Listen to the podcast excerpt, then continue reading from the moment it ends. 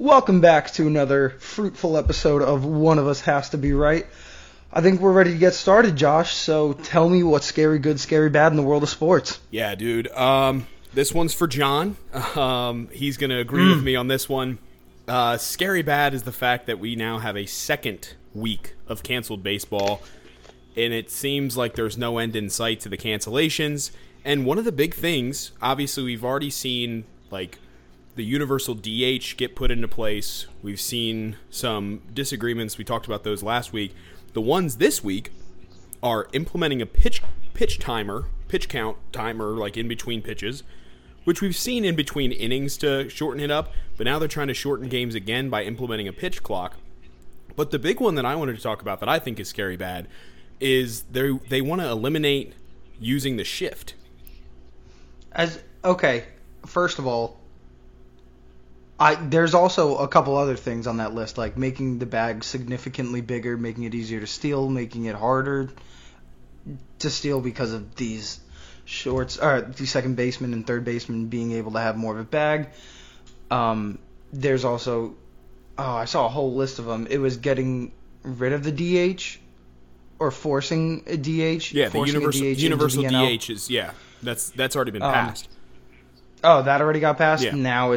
Now it's onto this. Okay. I'm sorry. Keep going. Yeah, no. So there's, obviously laundry list, but the big one is eliminating the shift because, in my opinion, I've seen ones where the Astros did it and they had like 7 out of the 9 defensive guys lined up on the right side of the field. Like Alex Bregman, the third baseman, was basically playing right behind second base, which I think is insane. And I think shifting like that should be, potentially limited. But I don't think that. There's really no way to enforce how bad or how big of a shift it could be, which is part of the problem for me. Because, I think that having, the shortstop shade into left field and having the second baseman playing right on top of the bag shouldn't be that crazy of a shift, and that shouldn't be banned. But I think that, obviously... That to me doesn't seem like a shift, though. But that's... Technically... It's a shift. It's a defensive shift because they're not playing. It's not like they're playing shallow or deep. They are shifting where where the 4, 5, 6 are lining up on the field. So I think depending on how drastic they go with that. The thing is that they want to make baseball a more offensive game. Correct. Which eliminating the shift is just going to help out those lefty batters or the righty batters that just swing and end up hitting right into the shift, which obviously it's as much of an offensive game as it is a defensive game. So a lot of the teams that do really well are the ones that do both sides of the ball well. It's not just these teams that are crazy good on offense but suck on defense. It's the teams that are implementing the shift and using everything to their advantage are the ones that are winning, the World Series. It seems like every year, back when the Royals won their World Series, it was because they were playing small ball and doing it well. The Astros did that, and then obviously we saw the Braves do it this year too. They were just a stout ball club. Yeah. So here's the thing, and I'm not trying to get into this because we have a lot to cover in this episode. Yeah. But I'm all for banning the shift. Listen, I'm just going to compare it to football for a second. That now that we have evolved into more of a passing league, more of an offensive-friendly receiver league, games are just so much more fun to watch. As a casual viewer of baseball, I would love to see more balls in play, and I understand that the pace for me is just so slow with action in baseball. And, if we can get more balls in play, I'm all for it. I know that there are going to be a bunch of pitchers that aren't happy with it. Trevor Bauer, suck it up. But, everybody was talking about that Patriots-Rams Super Bowl, saying that it was the worst Super Bowl of all time because it was only defense. If you see a 1-0 game in the World Series, it's I guess the ninth inning was fun, right? Fourth quarter drives are always fun, but it's the rest of the game is just so miserable. I'm all for banning the shift. I'm sorry about it. Most of the high-scoring games are people getting doubles and triples. People hitting into the shift is ground balls that might just slip by the infield. It's usually not doubles or triples or home runs. Like, it's that the shift is just going to limit the amount of people that get on base from fluke ground balls. But I digress. My scary good, keeping this one super quick. There are reports that Brian Daboll is trying to bring Mitchell Trubisky to the Giants. Obviously, the MVP of 2 years prior was the backup quarterback in Buffalo, formed a great relationship with Brian Daboll. Now that he's the head coach of the Giants, it just makes sense to bring him in to compete with Danny Dimes, and I think that Mitch would win that.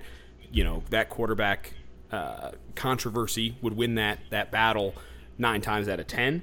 So I'm excited to see him potentially, you know, get another shot that's not just in Matt Nagy's offense that obviously we saw didn't work for the Bears.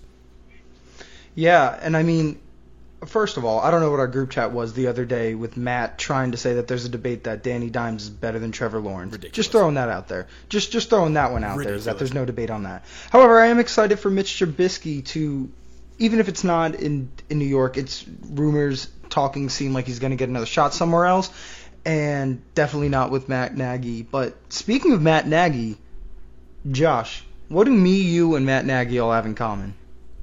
The Delaware Blue Hens. The Delaware Fighting Blue Hens, who are going to the dance this year. We are a basketball school. I refuse to hear it from anybody who tells me not. I don't care if we're a 15th, 16th seed.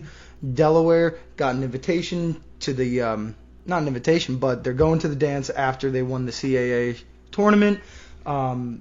We have two really great senior guards in Kevin Anderson and Ryan. I forget his last name, but I let Kevin Anderson copy my homework once in maths. Are we talking about Jameer Nelson Jr., the son of former Orlando Magic point guard Jameer Nelson, who's also the GM of the Delaware Bluecoats? No, but dude, we have a guard. It's Ryan something, but yeah, I let Kevin Anderson copy off my homework one day in math, so I expect like a part of the net from the CAA tournament. I'm still waiting for it. But yeah, I don't care who they play. That's my number one upset coming into the bracket. Don't care. We also have a really young forward who's been balling out this year. And yeah, so scary good with that. My scary bad now. Listen, a lot of stuff has gone down on Tuesday. And, you know, me and you, we'll get into a lot of it later. But what on God's green earth is happening in Seattle? It's called a full rebuild, Justin. Oh my God! But listen, you get the same amount of value that you get for your 9-time Pro Bowl quarterback that you sent away for a box safety that can't cover, and then you release Bobby Wagner. Matt tried to say who would even give a third for an aging linebacker. Led the team in tackles. Von Miller, who is older than he is, got a second round from the Rams on a 1-year deal, but I don't get what's going on up there. Pete Carroll's, I think he's pulling a Sean Payton, just blowing house so that he could dip, and that's somebody else's problem. But they have Drew Lock now, the absolute answer, in my opinion. As Josh says, he is my favorite backup quarterback in the NFL, and yeah, I don't know what's going on up in Seattle. It's going to be interesting to see what they do with DK and Tyler Lockett in the next coming weeks. Here's the thing, man. My buddy, Mike, is a huge Seahawks fan from Seattle. He sent me an article. Is he going through it right now? He is going through it right now. He sent me a screenshot of an article this morning that said that with all the Deshaun Watson stuff that might be clearing up and all the added draft capital that they just gained, we could see them swap all of the draft capital that they just earned for Russ and throw it to the Texans in exchange for Deshaun Watson. So that is could happen. That's a possible move that we could see. It might not just be them rolling with Drew Lock and company. Yeah, I mean, we'll see what happens with it. Obviously, Deshaun Watson's legal hearings will be proceeded on Friday, so we'll know more about that situation in his future in the NFL, and we'll see what the Texans do with him if Nick Caserio ever wants to trade him. Now, speaking of quarterbacks being traded, we have a lot of quarterback movement, quarterback re-signings, And I wanted to get your opinions and talk about things. Yeah. But and we'll get back to the Russ situation. But I want to talk about Aaron Rodgers first, me personally. Okay, go ahead. Soapbox. I hate it. I hate the signing so much. You have a team that has a full roster around him. He has won back-to-back MVPs, which going into his 18th year is pretty phenomenal. Yeah. To give this man $50 million a year when he's making your organization look like a joke, and he's won nothing but playoff games since his Super Bowl win in the early 2010s. He's won his last four championship games in a row, and that's worth $50 million a year for 4 years going into his right until he's playing through his 22nd season. He's always complaining about not having any weapons, always complaining about never having enough, and then you restructure guys so you can bring back Devontae Adams. And I understand that there's probably not a better situation for the Packers right now. I'm sure Jordan Love isn't ready. But soapbox time, I hate how much money he got after what he made the organization look like, and just after how greedy he's been. I hate to say this, but to me, he seems like he's in the early stages of his Antonio Brown career. His what? His Antonio Brown CTE starting to hit career. That is bogus.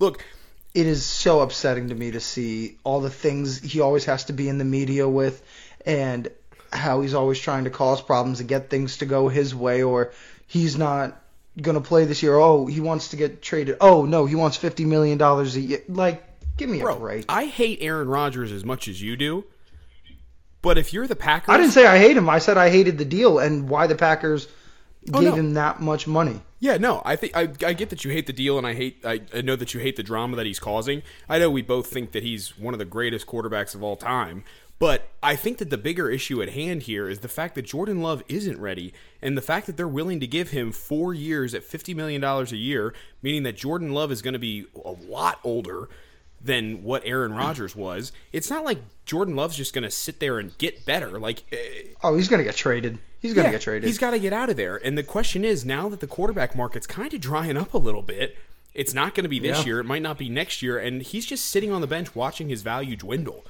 I mean, this is a Packers team. He could want out of there real soon. This is a Packers team that could have picked up Justin Jefferson. Yeah. But decided to pick up Jordan Love instead. And we've talked about how awful that was. But I think I think the bigger issue at hand here is the fact that the Packers are in such a win-now mode, and I don't think that with the moves that they have to make and the moves that they can't make because of, financial or, any of the limitations that they have, whether it's the amount of draft capital or whatever it is, I don't think that this is a team that wins the Super Bowl in the next 4 years. Especially, I'll go on record right now to say that Aaron Rodgers doesn't win another Super Bowl in his career. Especially, I mean, if you look at 4 years, $200 million with, I think it was like 123 or 133 of that guaranteed, or 143, something like that. It was upwards of 70. Dude, it was like 153. Yeah, it was 70 to 80% guaranteed money, which is insane for someone who has, been such a dramatic person. But he can do that because he's going to be a top five quarterback in the NFL until the day he retires. Yeah, but it's also like I'm at a point where it's like, where has he gotten you? If you don't win the Super Bowl, you have the same outcome as the Jaguars did this year. No, I mean, look, the thing is you have to look at the thing that I've always heard that NFL franchises do is they look at their squad and they say, do we have a top 15 coach? Yes. Do we have a top 15 quarterback? Yes. Okay, we're going to go with these guys. And some even say, do we have a top 10 quarterback? Yes. Do we have a top 10 head coach? Yes. It's the reason why the Chiefs, have got away from Alex Smith in order to draft Patrick Mahomes. It's the reason why, other teams have drafted quarterbacks even though they have a sustainable starter. They do it because they say, hey, this person is going to give us a better future than what we currently have. And so I get that and all, but Like we're saying, they're in a win now mode, but neither me and you see them winning now. So to me, it's a big waste to not be investing in your future, because you bring Devontae back on a franchise tag. We'll talk about that later. You bring him back on a 1-year deal. We'll talk about that later on the pod. But I think that's the bigger issue here, is that you're consistently trying to build around Rodgers, and unless you bring in a team that is just as good, if not better, than they were last year, which I don't think you do. No. Then, especially not with the amount of talent that other teams are procuring through this process. Correct. And I think that the teams in the AFC are just a shade better than the ones in the NFC. So, not even a shade. Especially now that our next topic of conversation is now our topic of conversation with Russell Wilson being the quarterback of the Broncos. Yeah, I mean, the AFC West has more contenders than I think the NFC combined. Oh, yeah. The Eagles were in the playoffs last year. Yeah. So, I mean, now that we've brought it up, obviously Russell Wilson to the Broncos, and you've gone on your soapbox. Let me go on mine. I think that Russell should have gotten somewhere in the realm of Matt Stafford reciprocation. I think that Drew Lock 100% should have been involved. I think two firsts and I think two firsts and maybe a second as well.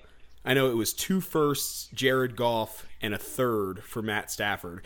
I think two firsts, maybe those 2 seconds and Drew Lock, but giving up Noah Fant, giving up Shelby Harris as well. Those were pieces. Those were pieces to that team that I thought that Noah Fant was gonna. When I first saw that, the first thing I thought was Judy's going to eat, Sutton's going to eat, Patrick's going to eat, Noah Fant's going to eat, Javonte Williams is going to eat. But now they have Albert O at tight end, which, okay, I'll give it to him. But that's the one thing that during the successful years of Russell Wilson's career, he's used the tight end as a safety valve, and he's done it well. Oh, yeah. Whether it's Martellus Bennett or Jimmy Graham, there's always been that guy consistently there for him. But the one thing that hasn't been consistently there in these last couple of years is not only Russ's health, but also that tight end spot. They've given him wide receiver targets, but I think that the thing that he's missing was a solid running back since Marshawn and a solid line with how many times he's been sacked. Yeah, and I think that all of those things combined, I think that the Broncos have something, contention worthy. I just think that it was too much of a package to give up. But if you are, if you're Nathaniel Hackett, Matt Eberflus now, or Nathaniel Hackett. But if you're Hackett in this situation, you're saying I don't want to have to mentor Drew Lock, who looks a lot like Jordan Love. I don't want to have to mentor him. I want to get a guy who's going to come in and win now.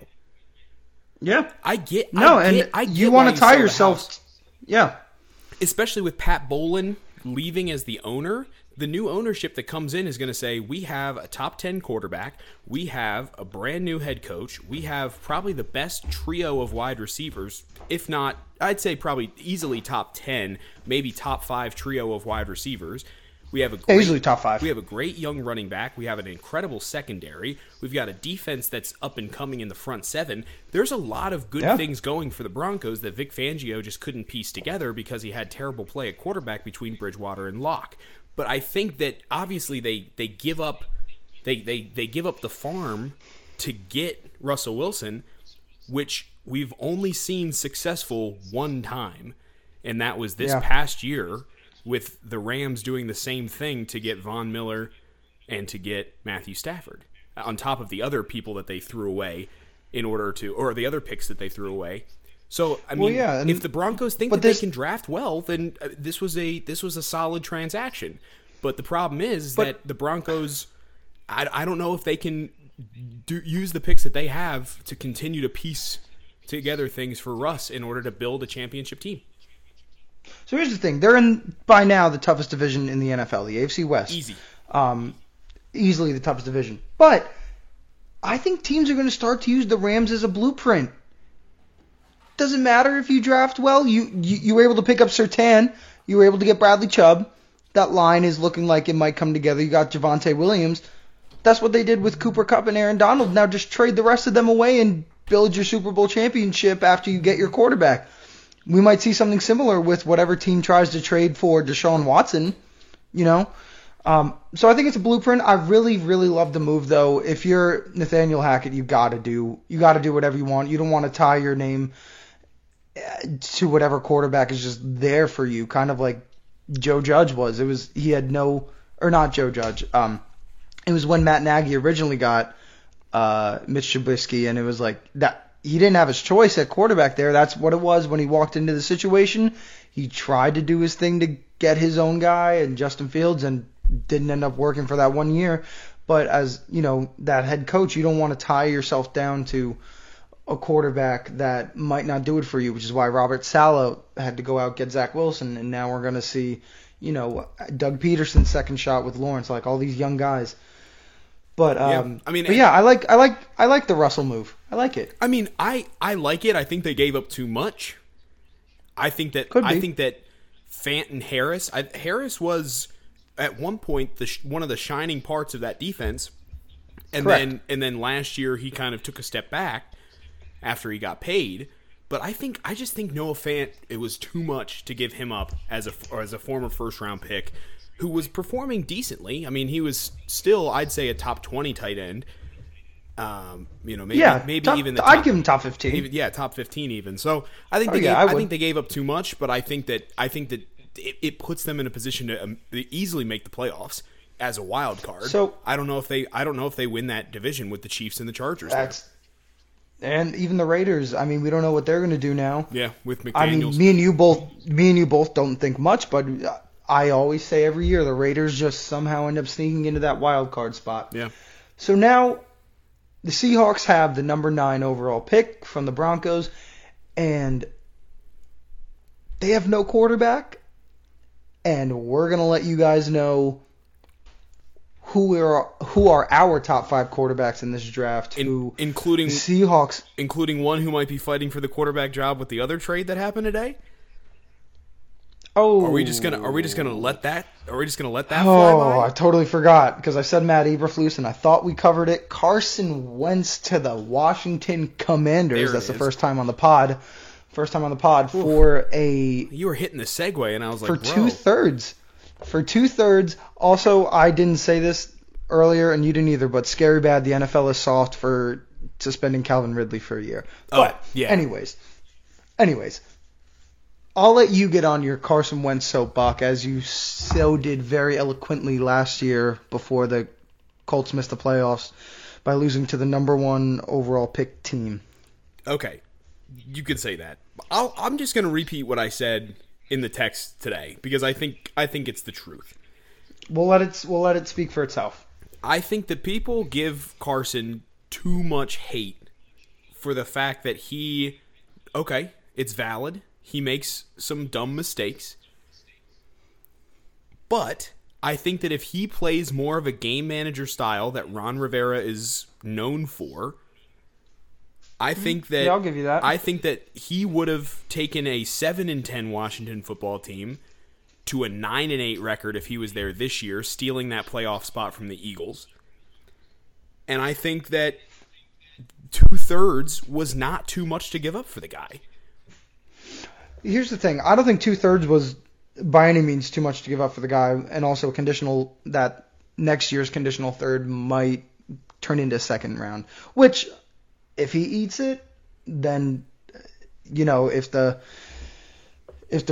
Commanders give up an early second for that and a third, then we start to get into the hindsight. But for right now, I don't mind the trade. But to me, he's a product of the coaching staff he's around and the team that's put around him. He's not that good of a player, in my opinion. He's got good size. He looked like an MVP caliber player only when Doug Peterson put this, and that around him, and he had an insane offensive line. He looked okay at moments. On the Colts, he didn't really have too much time to develop. T.Y. Hilton wasn't there the whole year. But you still had Jonathan Taylor. You still have Quentin Nelson, Ryan Kelly holding down that line for you. And it was back with the guy that with a decent defense. And he still just came up short. And to me, it's just it's just the same thing over and over again. When he gets a chance to prove it himself, he just can't do it. I don't think that this is going to ultimately be the answer for the Commanders. They'll probably draft a guy this year, next year to sit under him for a year. But I don't mind the trade for 2/3 right now, but just to me, it doesn't do it. It doesn't do it. And after watching the AFC Championship week and the NFC Championship week, if you don't have a top 5 quarterback, it doesn't matter. It doesn't matter. So go out, find that guy, but I don't know if I'd be trading for guys that can't potentially be top 5 right now after watching what happened this year. Look, I mean, yes and no. I think he is better than Taylor Heineke. The only thing that I'm going to say as a devil's advocate to myself is if you look at the last 3 drafts, everyone says like, "Oh, the third round pick, like that's not too valuable." The way that the Washington football team drafts, this past year, they picked up Ben St. Juste, the defensive back out of Minnesota, who played pretty solid. They also picked up Diami Brown, who is going to be their third wide receiver this year. He's their slot guy. The year before that, their third round number 66 pick was Antonio Gibson.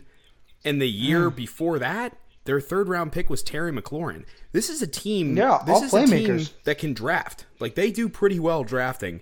And so, I mean, this is a team that picked up besides Dwayne Haskins. I mean, yeah, but they pick up Cam Curl in the 7th round, who's become their starting, Cole Holcomb, a starting linebacker, was a 5th round pick. Like, this is a team that can draft pretty well. And so I think they understood, and this is the segue that I think we take, I think they understood that the top 5 quarterbacks in this draft aren't better than Carson Wentz. And so they take the risk with 2 third rounders and get Carson Wentz as a suitable starting quarterback for them, and then maybe hit somebody with that 11 pick.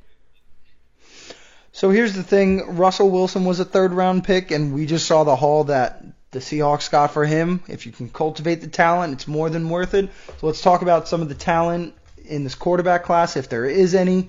Oof, that was a tough one. So how do you want to go about this, Josh? Yeah, I think you give your top 5, and then I've got my top 5 with an A, B thrown in there too, so it's technically 6 dudes. But I want to see your list, and then I'll give you mine. Okay, this is going to be extremely controversial, but it's only because this quarterback class is absolute hot garbage. Very E.J. Manuel year-esque. I agree. Mm-hmm. So I'm going to start backwards. So my number 5 quarterback coming into this class is Kenny Pickett. Whoa. Okay. I know people are trying to say the hands don't matter. The hands matter to me. Okay. The only and I know everybody's gonna say the only other quarterback to ever have success with 8.5-inch hands was Michael Vick. I have 9.5-inch hands. All right. I'm 5'10", nowhere near a first-round grade on anybody's prospect board. I think that, he has tons of experience. Decent accuracy. He's very late on a lot of his throws, but I don't trust anybody that throws with 2 gloves. Don't trust him, unless your name is Peyton Manning in the cold. Number 4 is Desmond Ridder for Cincinnati. Okay. Love the build. His IQ was apparently very, very good at the combine. Loved his release. The ball looked really nice coming out of his hands. He is decent size, and he can run. Number 3, Malik Willis from Liberty. Okay. He's Jordan Love if Jordan Love could run. You're going to get a lot of throws that you're like, oh, he put it right on the money there, and a lot of throws that are like, what was going on in his head as he released that ball? I'm not too high on him. But I understand why people are like, oh, potential. But to me, I think that there are too many mechanical issues that you're going to have to try to work out. Everything from the ball tap to his third step going inwards instead of planting. There's just a lot of stuff that, to me, relies on his arm. Yeah, he's got a cannon, but another guy that has a cannon, Matt Corral from Ole Miss, is my number 2 quarterback. I really want to see more from him. Because of the injury, we're not going to get to see him until his pro day. But hopefully, we see a good 40 time out of him to prove that he can be a little bit more dynamic. I want to see him out of the pocket making throws a little bit more. Yeah. But, we'll see what we got. I think he has the best arm talent in the class. I'm not saying he has the deepest arm, the most accurate, but as a whole, I think he has the best arm talent in the draft, and his decision making I think is probably pretty high up there. Now, everybody's like, what? But unless you listened to the pod last week, this is no surprise. Or if you listened to the pod last week, this is no surprise to you. Carson Wentz. Wow. Carson Wentz is better than all of the quarterbacks in this draft coming into next year. I'll give him that. But Carson Strong from Nevada is still my number one quarterback. The strongest arm. I think he has the highest IQ out of this class. He ran a lot of his own plays, called a lot of his own offense at Nevada. And, yeah, he had a lot of help with Romeo Doubs and the tight end kid. I'm forgetting his name right now. I'm not. Cole Turner. Yeah. But you know, I think he's got that leadership. He's got that deep ball that just soars. And a close, very close number 6 was Sam Howell. He was very impressive in meeting rooms, and I think if he gets in a situation that I like to mock him to the Vikings because of if you give him the De'Ami Brown, if you give him the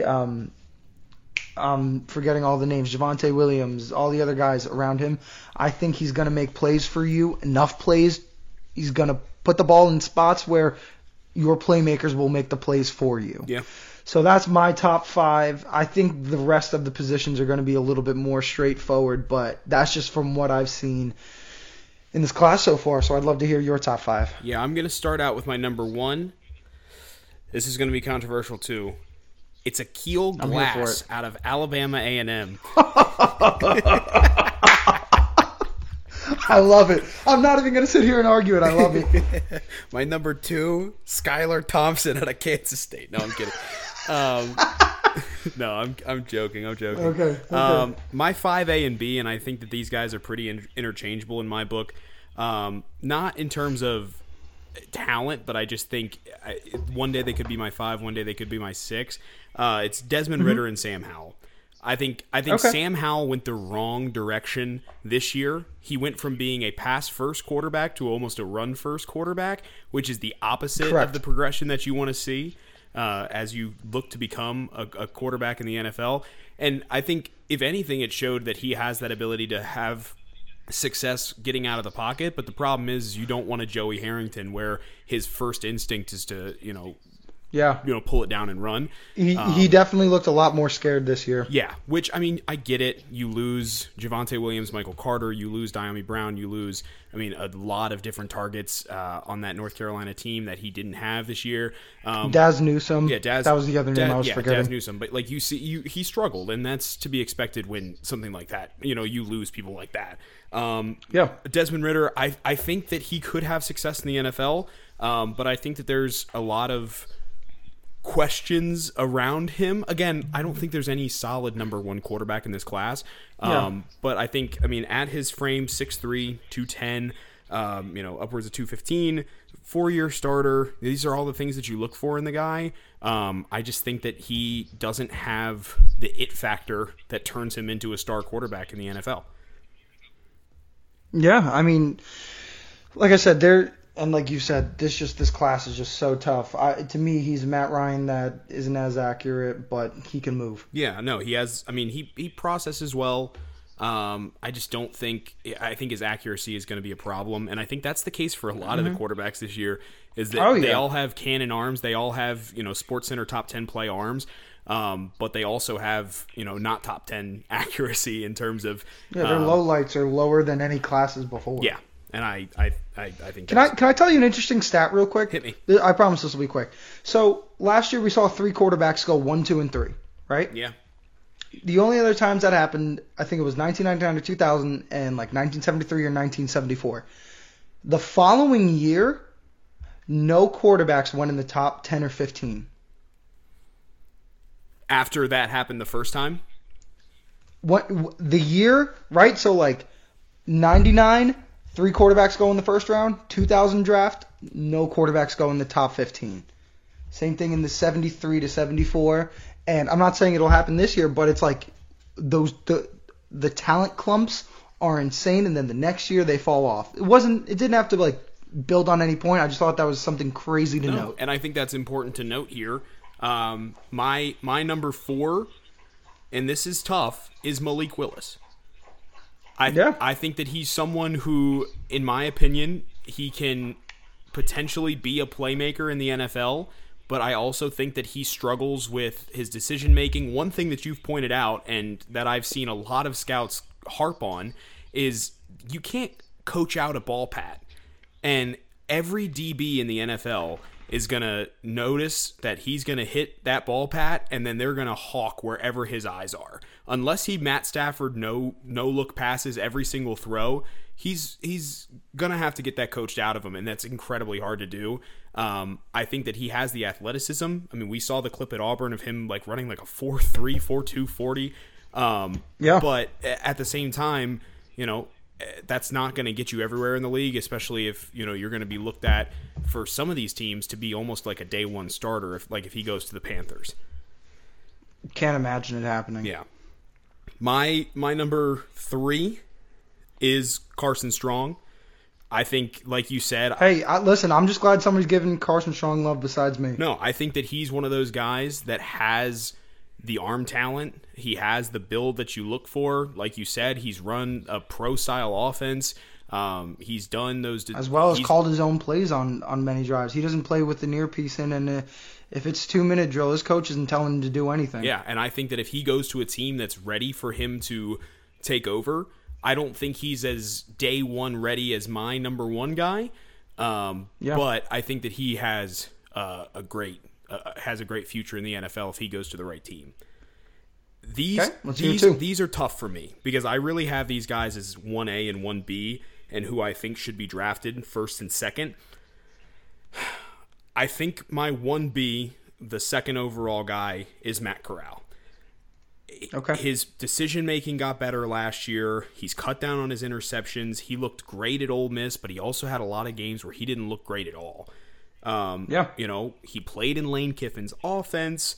He has a pretty quick release, like all these kind of things that you look for. You know, he is, I mean, at 6'2", 212, you know, that's pretty solid. I think, Aaron Rodgers is 6'2". I think he could bulk up a little bit. I'm saying size wise. But I think that he has all the things that you look for. He's relatively dual threat. He can extend the play, all that kind of stuff. I just think that, the guy that I have at one is a little bit better, and I think he's more of a day one starter. And if you put him on a team that plays in a dome, I don't think those 8.5-inch hands are going to be a problem. Who, Jenny Pickett? Mr. Jenny Pickett. I think that he goes 11 to the Commanders, and I think that he wins the job eventually from Carson Wentz. That's literally the definition of him not playing in a dome, playing in Northeast Maryland. I mean, or Northeast Virginia. I mean, yeah. But if you look at the other teams that could potentially draft him, what he's going to end up in, I mean, potentially Carolina, they play in an outdoor stadium. It's not like the Vikings are going to take him. It's not like, I think that he just needs to be, Well, correct. So I feel like we're saying that he's not going to succeed. It's the issue is with if he's wearing the two gloves, he should be able to hold on to the ball. I just think He played in Pittsburgh. He didn't have that many. I think he's going to have more success if he plays in a dome. If he ends up in like in Atlanta or New Orleans eventually. But I think that we saw him play in Pittsburgh at Heinz Field for 4 years, and he didn't have that many issues when it came to holding onto the ball, and he was able to lead a team that didn't have as many weapons as the other teams around him, and he was able to lead them to relative success this year. I just think that as far as day one starters go, I think he would be the most apt to go in and play week one. I also think that this class is so weak that I don't have any faith in any of the guys. So it's like, yes, he's my number one, but at the same time, like, you know, Matt Corral, like any of these guys could have a good career. I think it's all going to be depending on where they end up.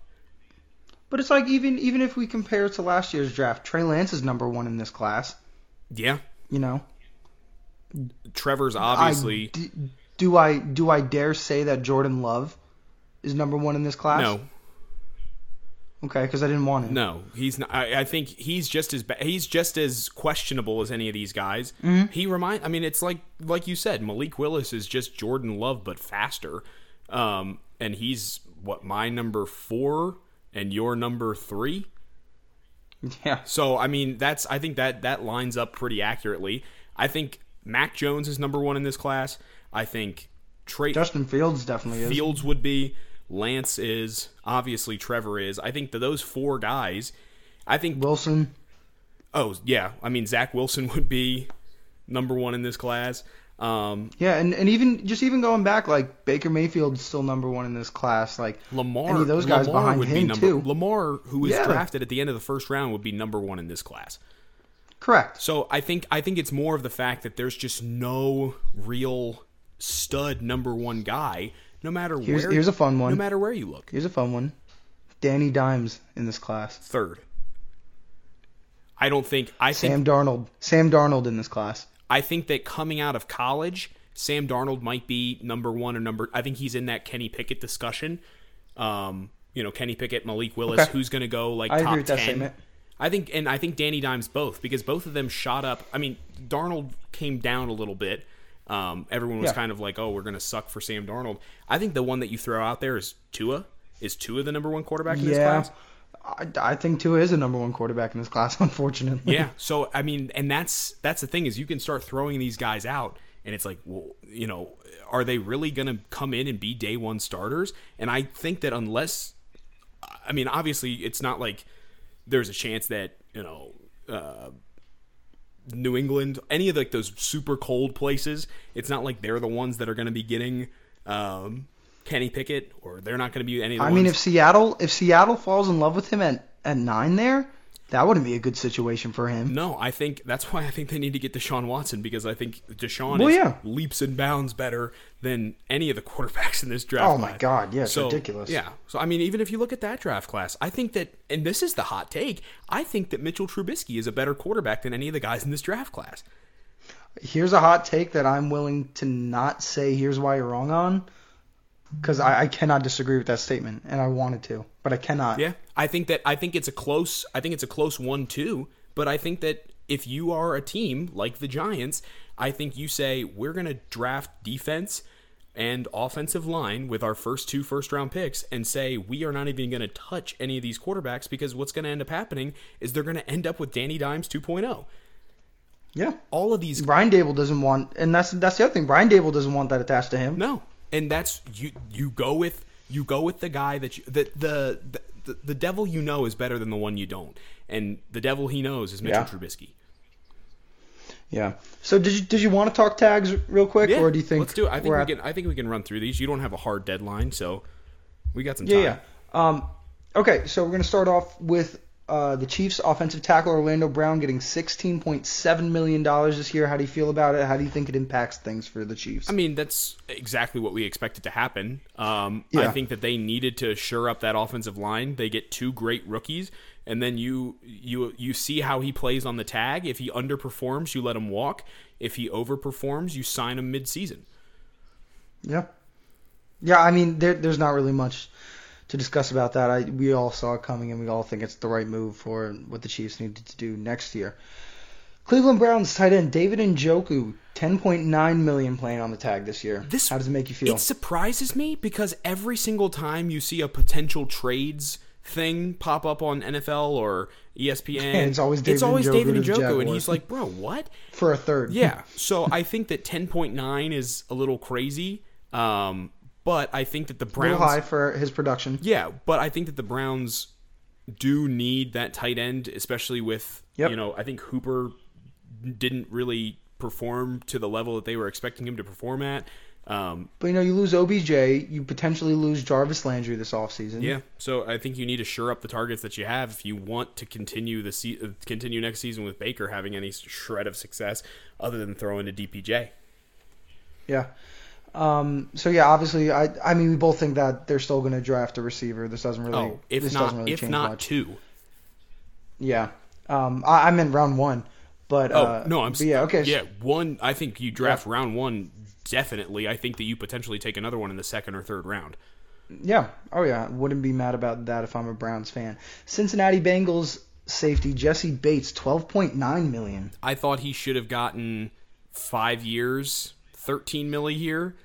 Yeah. I think that paying him $55 million is not, or $65 million for 5 years is not out of the realm of belief. So I think bringing him back on the tag was a little confusing. I think they just probably didn't come to terms with the right number of years for the right number of millions. Yeah. And so they just said, screw it, we'll play another year on the tag. Yeah, I mean, we all know he's worth it. We all thought it was going to be a longer deal. Oh, yeah. Especially given how much money the Bengals have and how cap-friendly they can be with these deals. But, you know, it is what it is. They have him for this year. I expect them to re-sign him mid-season. Miami Dolphins tight end Mike Gesicki, $10.9 million. I think, I mean, this is kind of the Njoku thing, except I think Gesicki played much better than David Njoku has throughout his career. I thought this was going to be a longer signing, but obviously the Dolphins have the cap space. It wasn't a cap space issue. I think it was the same thing with Jesse Bates, except at the tight end position instead. I think he probably wanted something in the realm of 4 years, $44 million. So if I would have saw that come across my screen, I wouldn't have been surprised. So 1 year at almost $11 million doesn't surprise me at all. Here's the thing. If I'm a Dolphins fan, I'm ecstatic that we get Mike Gesicki back. Yeah. If I'm Mike Gesicki, I feel very underpaid right now. Really? If you look at the amount of snaps that he's taken, I think something like 70 to 80% of his snaps were from the slot. You know, like he's not a tight end. And if you're getting receiver money from that position you're playing, it's like the whole why Jamal Adams wanted to get tagged as a linebacker as opposed to a safety. You know what I mean? Yeah. I think Mike Gesicki, easily top 10 tight end. I'd argue that top 8, top 7, I wouldn't have an issue if somebody threw him in there. And tight ends are very undervalued for how much versatility they need. And I think he should have gotten – I think he really should have gotten a big contract with probably closer to 13, 14 a year as opposed to just 1 year for 10-9. And if he was stuck on his worth – I'm fine with that if he wasn't willing to sign long term for that. Okay. Dallas Cowboys tight end Dalton Schultz, also 10.9. I mean, I think that was just a smart move for them to retain him. I mean, there were probably four or five teams that he could have gone to that would have paid him more. But I think that you restructure Dak's deal. I forget the other person who restructured. Was it Martin? Zach Martin restructured as well. Probably. Yeah, so they both – they're obviously trying to run it back. So you bring back a top 10 tight end in Dalton Schultz, and you do it – if you do it at 10.9, you're lucky. So I think that was – again, I think he could have gotten paid more elsewhere, but he did the right thing, and he went back to the team that played incredibly well this year that wants to do it again next. So I have a question for you now. Okay. Mike Gesicki or Dalton Schultz? Who? I think as a pure tight end, give me Schultz. I think as an athlete, give me Gesicki. If both of them are on the free agent market for $10.9 million, who are you signing for a year? It depends on the team. If I'm the Detroit Lions, I'm probably picking up. Sure. I'm probably picking up Gesicki. If I'm the New York Jets, I'm picking up Schultz. I think it's very. Okay. I think it depends on the team. I think they are probably. They're both top 10 in my opinion, but I don't think either of them are top 5. I think they could be interchangeably 6 through 10, depending on the week. Yeah, I do think Mike Gesicki is better than Dalton Schultz. And not even a 1A, 1B, but definitely like a 1-2. Still very close, but I like the signing for the Cowboys. That means that, you know, Randy Gregory's probably going to walk. They're going to let Amari Cooper go probably. Which is crazy that they're going to prioritize Michael Gallup instead of trying to restructure Amari's contract. And they also really want Cedric Wilson back for some reason. They're high on him. I mean, for God knows why. He performed well when he was there. Yeah, but I mean, Amari Cooper, Cedric Wilson, Josh. I mean, for the money, Cedric Wilson balls out. I'll give you that. I want a guy that teams are afraid to look at when they line up across from me and need to game plan specifically to eliminate that guy. No other team looking at your roster besides trying to make trades cares how much you're paying a guy. Give me a top 10 receiver that's getting paid more money than a top 30 guy that overproduces for how much money he's making. Look, I think that they have that in CeeDee Lamb, though. So now you have Gallup at he's too shaky for me. Now he's way too spotty for me. But now you have Gallup at 2 and Wilson at the 3. I still think that that's a top 10 trio, potentially bordering top 5 as well. I don't know about bordering top 5. I'll give you top 10. Moving on, Jacksonville Jaguars offensive tackle Cam Robinson. What's the price tag? Because that's the bigger. Okay, $16.7 million. I think it's high, but if he performs how he performed, 2 years ago, before he kind of took that step back last year? Right? That was... Yeah. So I think that... End of the season, he came on strong. Yeah, I think that... I mean, I wouldn't have been surprised if I saw $460. So I think 16.7's a little high, but I think that it's the same... kind of prove it contract that we're seeing out of a lot of these tags. I hate it. Why? I hate it with a burning passion. Here's the thing. They tagged him last year as well, so this is his second consecutive year getting tagged. I think he's like 26, 27 at this point. He's not going to get any better. And this to me says that, A, they don't believe in Walker Little enough, or B, they fell in love with Aiden Hutchinson so much that they're not going to draft Neal at 1 because they want to just keep the line how it is. Mm-hmm. They're going to lose Andrew Norwell. There are a bunch of big holes that are going to be on this offense, so I get it why you would just want to have that insurance, but it doesn't make any sense to me, and I know everybody's saying, oh, just Jonathan Ogden, Evan Neal, he played his first year at left guard, but that wasn't like a you tagged somebody to bring back, it was a guy under contract and all of this. It was just so that they could all play, but it doesn't make sense to me why you wouldn't spend that money elsewhere unless they have absolute insane questions about Taron Armstead's health, but with all that money, I don't get why you're giving it to a guy that's maybe top 15, maybe, but I don't see him getting any better. I could only see him regressing, and you have a bunch of young talent that I think that they could have cultivated instead. Yeah, I get it. Moving on to the Green Bay Packers wide receiver Devontae Adams, $20.1 million this year. I mean, I think that he could have gotten easily $480. I think market anywhere. Yeah, I think that's low ball. I mean, you look at Mike Williams; he got 3 years, $60.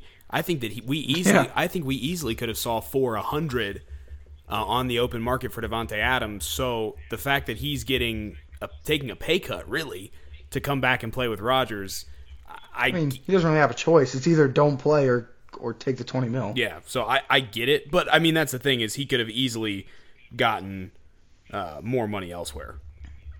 Yeah, I mean, same thing with the Mike Gesicki thing. If you're a Packers fan, you're thrilled that you had enough guys to restructure and that Aaron Rodgers isn't crying in the car right now. But, I mean, if you're Devontae Adams, know your worth and just ball out. You're in a good situation, so that's why you feel less bad about it. You don't have Tua thrown to you, but... Oof. And then now Tampa Bay Buccaneers, last one, wide receiver Chris Godwin, $19.2 million coming off an ACL. Yeah, that one's tough, but I think he could have gotten more on the open market too. I think if you are... Here's my thing. If you're the Tampa Bay Buccaneers and you have Mike Evans, I think it's still smart, given the quarterback situation and how up in the air it is, that you bring in and... retain as many of the guys as you can to make the quarterback, whoever it is, a lot more comfortable. I mean, if you take Godwin out, it becomes Scotty becomes the number 2? Scotty Seven Balls Miller. Scotty Seven Balls becomes the two, and then at that point, are you drafting a slot guy, or do you move Scotty to the slot and then have someone else as the wide receiver too? No, Scotty's a deep threat. I don't. Here's the thing. I hate when people say just because guys are short, they should play in the slot. Like Jahan Dotson, Scotty Miller, Antonio Brown, like they're guys that stretch the field. Yeah. That's my little soapbox. And Marquise Brown, he's not a slot guy, you know, and that's not just because of his weight. Like. That's just not how he's best served. Yeah, I mean, I would have preferred to see them tag Carlton Davis, because you know Chris Godwin came back for a year on a year's deal, not the tag. They used the tag on somebody else. I'm forgetting who. It might have been No, was it Shaquille Barrett? Shaq Barrett? Yeah. Did they tag him last year? I thought he got paid. Oh, he might have gotten paid. Anyways, they used the tag on somebody else. And he signed a one-year deal. Now he's getting tagged again for 19. Probably could have gotten more. You know, the fact that we didn't even bat an eye that Mike Williams got 3 for 60. We said, all right, he's a Charger. And that was that. But, yeah, it's a tough situation to be a number two in a spot where, as of right now, Kyle Trask or Blaine Gabbert is your number one quarterback. And, you know, coming off the ACL, I think he might have done himself some good. Just taking, well, not he didn't do it himself, but getting tagged, $19 million guaranteed, as opposed to teams having questions on whether you're going to be as productive as you could be. I mean, he's what, 27, 28 at this point? Yeah. So he's still pretty young, but yeah, I thought that the Bucs would have used it on Carlton Davis. I think they got to keep that defense as young as possible, but whatever quarterback's playing there could be Deshaun Watson. We'll see what happens with it. Yeah, dude. So I guess that's it for us. Wow. Yeah, that was a full episode if I've ever given one. I mean, it's pretty. I mean, we're looking at almost an hour. Yeah, I'm at 56 minutes right now. Yeah, man, this is crazy. Well, I won't be here next week, so you guys got all of it out for me this week. Spoiler alert, if you still are listening.